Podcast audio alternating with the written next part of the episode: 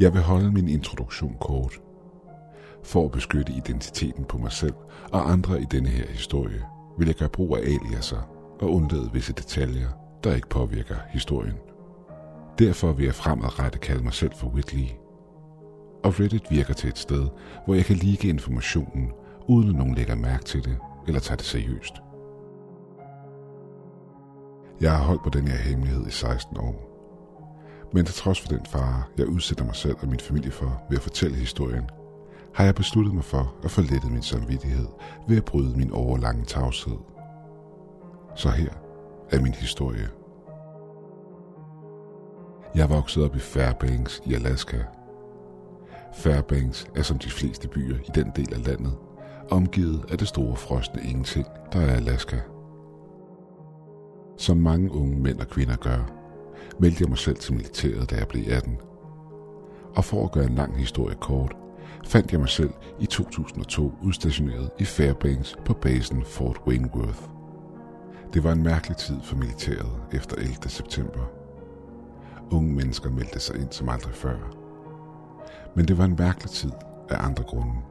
Militærets ego havde fået en bule på grund af terrorangrebet, og i mangel af bedre ord, var militæret i sin helhed paranoide. Det svarede lidt til, at Mike Tyson fik en flad på åben gade af en tilfældig mand.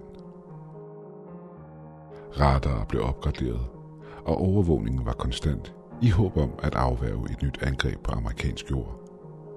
Og det er på grund af det, og den øgede sikkerhed og den øgede overvågning, at jeg sidder her med den her historie. Den 13. marts 2002 opfanget flere militære og civile radarer et objekt brød ind over luftrummet over Alaska og formentlig styrt ned i nærheden af Yukon Flats naturreservat. Mig selv sammen med 10 andre mænd blev udvalgt af vores overordnede Brown til hvad der blev kaldt en Search and Rescue Mission for at finde det nedstyrtede objekt. Der var et par ting med den mission, der ikke virkede helt normalt. Vi fik besked på at gøre os klar til krig, hvilket jeg gik ud fra var på grund af stigmatiseringen omkring det mystiske nedstyrtede fly. Men nu er jeg ikke så sikker. En anden grund til, at tingene var lidt underligt, var en af de højst rangerende officerer på basen ved navn Hatchfield gjorde selskab på missionen. Det gav ingen mening for mig på daværende tidspunkt. Hvorfor ville de sende Hatfields ud sammen med os til et frossen landskab på grund af et nedstyrtet fly, når Brown var mere kvalificeret? Helikopterturen var kortere, end jeg forventede. I helikopteren var der ud over mig selv, Brown, Flynn, Bradshaw og Dobbs. Brown var den næstkommanderende. Anderson den tredje i kommandolinjen, efterfulgt af Carter, Ramos, Smith, Wallace og Morgan. Hatfield var en stille og vældig mand. Han var både respekteret og frygtet af de andre ledere. Men da vi kom over den sidste højdryk og så det, vi var kommet efter, ændrede han sig. Synet, der mødte os i den måneoplyste mørke nat, var en massiv grå cylinder, der lå i midten af et stort område, der brændte i vildskab. Objektet var mere eller mindre på størrelse med en Boeing 747, bare uden vinger eller nogen tydelig motor. Til at starte med, så troede jeg, at det var et eksperimentelt fly, enten herfra eller også fra Rusland. Men Hatsfield bekymrende udtryk fortalte en anden historie. Det er fandme et stort fly, sagde Dobbs, der i det samme blev mødt med et blik af vrede og irritation fra Hatfield. Han nedstirrede ham igennem den akavede stillhed, inden han sagde, Ja, jeg vil ønske, det var et fucking fly. Da vi endelig landede, stod det klart for os alle, hvad det var, vi havde med at gøre. Men ingen ønskede at sige det højt. I stillhed fulgte vi ordrene, som Hatfield vredt råbte til os, imens han beordrede os til at nærme os objektet med trukket våben. Imens flammerne langsomt omkring var ved at dø ud. Hatfield beordrede os til at stoppe op, da han mente, vi var kommet tæt nok på. Det var her, vi opdagede den civile mand, der kom imod os med hænderne i vejret. Hatfield virkede irriteret, da vi landede. Men tilstedeværelsen af den civile mand virkede til at pisse om helt af. Mere end noget andet. Kan I tro det, råbte den gamle mand, Ved I overhovedet, hvad det her er? Hatfield kiggede et kort øjeblik ned i jorden, inden han rystede på hovedet og gik hen til den gamle mand og gav ham hånden. Hvad præcis så du her til aften her, spurgte Hatfield ham med et overvældende sarkastisk smil. Af en eller anden grund svedte han som en sindssyg i den kolde nat. Well, sagde den gamle mand. Mit hus ligger et stykke i den retning. Jeg hørte den her ting styrt til jorden, og så præcis det samme som jer, da jeg nærmede mig. Hatfield så ham direkte i øjnene under hele samtalen, imens han smilede og nikkede som en sindssyg. Hvilket forklarede Hatfields følgende handling. Det var ikke svaret, jeg ledte efter, min ven, sagde Hatfield køligt til manden. Kommentaren fik den gamle mands ansigtsudtryk til at fremstå forvirret, inden Hatfield trak sin pistol og skød ham fire gange i brystet. Vi stod alle i chok, men samtidig forstående overfor, hvorfor han havde gjort, som han havde gjort. Lad det være en lektie for alle, der ikke forstår alvoren, råbte Hatfield. Ingen må vide, hvad der sker, eller hvad der kommer til at ske her i nat, medmindre I bliver spurgt af jeres overordnede. Hvis I taler over jer, ender I som manden her, som på tragisk vis blev dræbt i en jagtulykke for få minutter siden. Ingen af os var nye i militæret, og vi vidste, at vi igennem vores militærtid ville løbe ind i noget shady shit. Og det bedste vi kunne gøre var at følge ordre og ikke stille nogen spørgsmål. Hatfield brød stilheden og beordres til at undersøge objektet nærmere. Objektet havde delt sig i flere stykker, men lå forholdsvis tæt på hinanden. Interiøret i objektet var som taget ud af en sci-fi film. Væggene på det aflange kontrolrum var dækket af en ukendt teknologi og mystiske tegn. Jeg burde have forudset det. Men synet af de to menneskelignende skabninger, der lå op ad væggen, freakede mig en smule ud. Skabningerne var omkring en meter høje, tynde og med en bleg grålig hud samt lange, tynde arme. I det Brown så dem, udbrød han højt. Det skulle da fucking E.T.'s forældre. Hatfield så på dem, imens han vredt mumlede.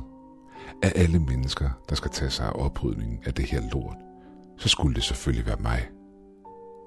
Han trak sin radio frem og kaldte helikopteren. Guardian, det er Hatfield. Modtager du? Over. Guardian her. Vi modtager dig højt og tydeligt. Hvad er din status? Over. Fortæl basen, vi har en kode Orion level 5. Og de må få et hold herop og rydde området omgående. Fortæl dem, der er et stort objekt, og der er brug for så mange maskiner og mænd, som protokollen tillader. Over. Okay, lad os fortsætte, sagde Hatfield, imens han pegede imod bagsiden af objektet. Vi fortsætter eftersøgningen i den bagerste del af skibet. Rummet var brudt op flere steder, og et af hullerne ledte til ydersiden af skibet. I rummet lå endnu en krop, men den var anderledes i forhold til de to andre, der lå i forenden af skibet. Selvom de tydeligvis var samme race, var den her krop revet fra hinanden. Jesus Christ, hvad der skete med den her, spurgte Anderson. Det ser ud som om nogen har taget en lygtepæl og kastet den tværs igennem kroppen, som var det et spyd. I rummet var der også to tilstødende rum, der så ud til at være lavet af et andet materiale end resten af skibet. Vi gik ud fra, at det var en form for celler. Men til hvad? Hatfield, kom lige og tjek det her ud, sagde Bradshaw og pegede imod hullet, der vendte ud imod den modsatte side af, hvor vi var landet. Hatfield gik over, og da han så, hvad det var, Bradshaw ville vise ham, lod han et suk undslippe, imens han med en lavmældt stemme udbrød. Åh Gud. Vi gik over og så et spor af store cirkulære fodspor løb fra objektet og over mod den nærliggende trægrænse. Jeg er næsten sikker på, at vi alle samtidig lagde to og to sammen på samme tid, i det vi så sporene. Hvad end der havde været i cellerne, var det brudt ud, da objektet var styrtet ned. Det havde dræbt skabningen, der nu lå på gulvet foran os, inden den var stukket af ud i vildnæsset. Men måske det værste ved hele situationen var, at vi var dem, der skulle jage den her ukendte skabning. Bradshaw og Flint var de heldige idioter, der fik lov til at blive tilbage for at vente på oprydningsholdet, imens resten af os fulgte efter Hatchfield og Brown i et forsøg på at finde den her undslupne skabning.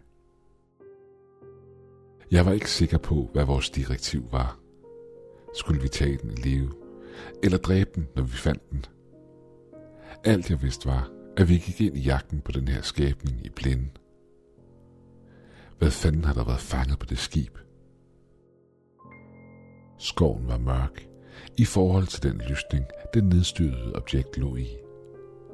Trætoppene var så tætte, at den eneste lyskilde, der kunne oplyse vores vej, var lysene på vores rifler, i det vi bevægede os i information efter Hatchfield, der fulgte efter sporene. I forhold til alle de mænd, jeg havde tjent med, så var den her gruppe den mest elitære gruppe af individer, jeg nogensinde havde været en del af. Det her var ikke børn, men mænd. Det var de bedste soldater, som Fort Wentworth havde, og der var en grund til, at vi var blevet sendt herud. Fra start af havde vi alle været fokuseret og professionelle.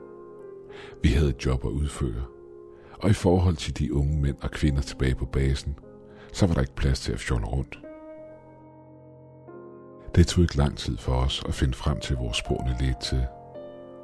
Vi fandt os selv stå og kigge på en massiv huleindgang, der lå for foden af et af de nærliggende bjerge. Hatfield trak sin pistol og vendte sig om imod os. Vær på vagt, de herrer. Vi har fundet målet. Brown, du har fronten. Resten følger efter mig. Grotten var massiv med mange udløbere. Men ingen af dem ledte nogen vegne så vi fortsatte længere ind. Pludselig stoppede Brown op, imens han mumlede. Hvad, hvad fanden? Han tog sin lommelygte og lyste på en grizzlybjørn, der nok vejede omkring de 500 kilo, og som var i samme forfatning som det væsen, vi havde fundet i rummet med cellerne. Den havde store, massive, cirkulære huller over hele kroppen, der var identiske med de spor, vi havde fulgt fra nedstøtningsstedet. Den lå sammensunket op ad klippevæggen, død. Vi kunne næsten mærke, hvordan alle i hulen langsomt trak sig dybere ind i sig selv, i det den primale frygt tog over. Den ting, vi jagede, var gået ind i en grizzlybjørns hule og fuldstændig splittet den ad. Hvis den kunne gøre det imod en bjørn af den størrelse, hvad kunne den så ikke gøre mod os? Wallace udbrød uheldigvis, hvad vi alle tænkte på – vi skal fucking ud herfra nu. Hatchfield så på ham med øjne, der kunne slå ihjel. Stop med at være en tøsdreng, Wallace. Mennesket har slået bjørne ihjel i årtusinder. Vi har lavet tæpper ud af dem, så let som ingenting. Vi har et job at udføre, og som jeres overordnede, så er det jeres ordre. Nogle spørgsmål. Der faldt en stillhed over kompaniet. Vores mod blev på en måde genoprettet Vi huske på, at vi var mænd, og vi havde et job at udføre. Rummet, vi stod i, var tydeligvis bjørnens tidligere hule. Tre gange løb ud fra rummet og videre ud i hulesystemet. Brown tog Smith og Wallace ud i tunnelen til højre. Anderson tog Carter og Ramos ud i tunnelen til venstre. Og jeg gik med Morgan, Dobbs og Hatfield til tunnelen i midten. Vi fortsatte fremad i stilhed. Selvfølgelig havde jeg spørgsmål. Men jeg havde ikke tænkt mig at stille nogle af dem til Hatfield. Vi fortsatte igennem tunnelen, indtil den blev for snæver til, at vi kunne fortsætte. Så vi vendte om og begyndte at gå tilbage imod hulekammeret, vi var kommet fra. Siden radioerne ikke virkede i hulen, var vi blevet enige om, at vi alle mødtes i kammeret, hvis vi blev færdige med eftersøgningen, eller hvis noget gik galt. Da vi var halvvejs tilbage, begyndte vi at høre skud, der blev affyret, samt skrig fra en af grupperne. Vi løb tilbage, hvor vi mødtes med Brown og hans gruppe, der stod og ventede på os. Det lød som om det kom fra Andersens gruppe, sagde Brown. Lad os komme derned. Whiteley, du har fronten, råbte Hatchfield, imens han prøvede at dække over sine nerver.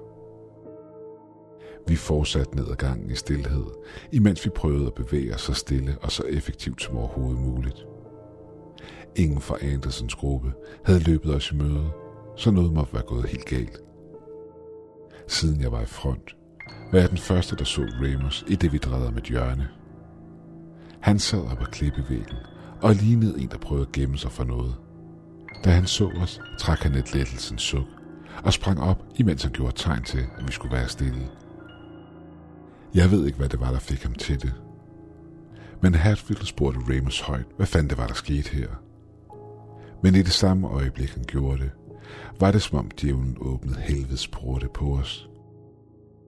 Ud fra mørket bag Ramos dukkede en bleg, rødlig arm op fra mørket og gennemborede hans krop. Lyset fra vores rifler oplyste i et kort øjeblik skabningen, der mest af alt lignede noget, jeg i min vildeste fantasi ikke havde kunnet forestille mig.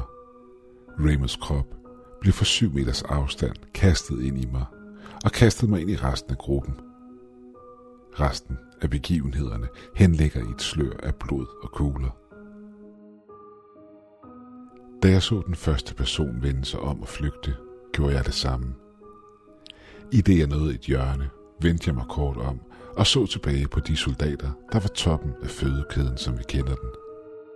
De blev revet til småstykker af den her skabning. Måske var vi toppen af fødekæden her på planeten. Men den her ting var ikke herfra. Jeg fulgte de tre mænd, der ud over mig var flygtet. Vi løb i hvor Gud ved hvor lang tid på rent frygt og adrenalin, indtil vi nåede den lysning, hvor forstærkningerne fra basen var nået frem og var i gang med oprydningen af området.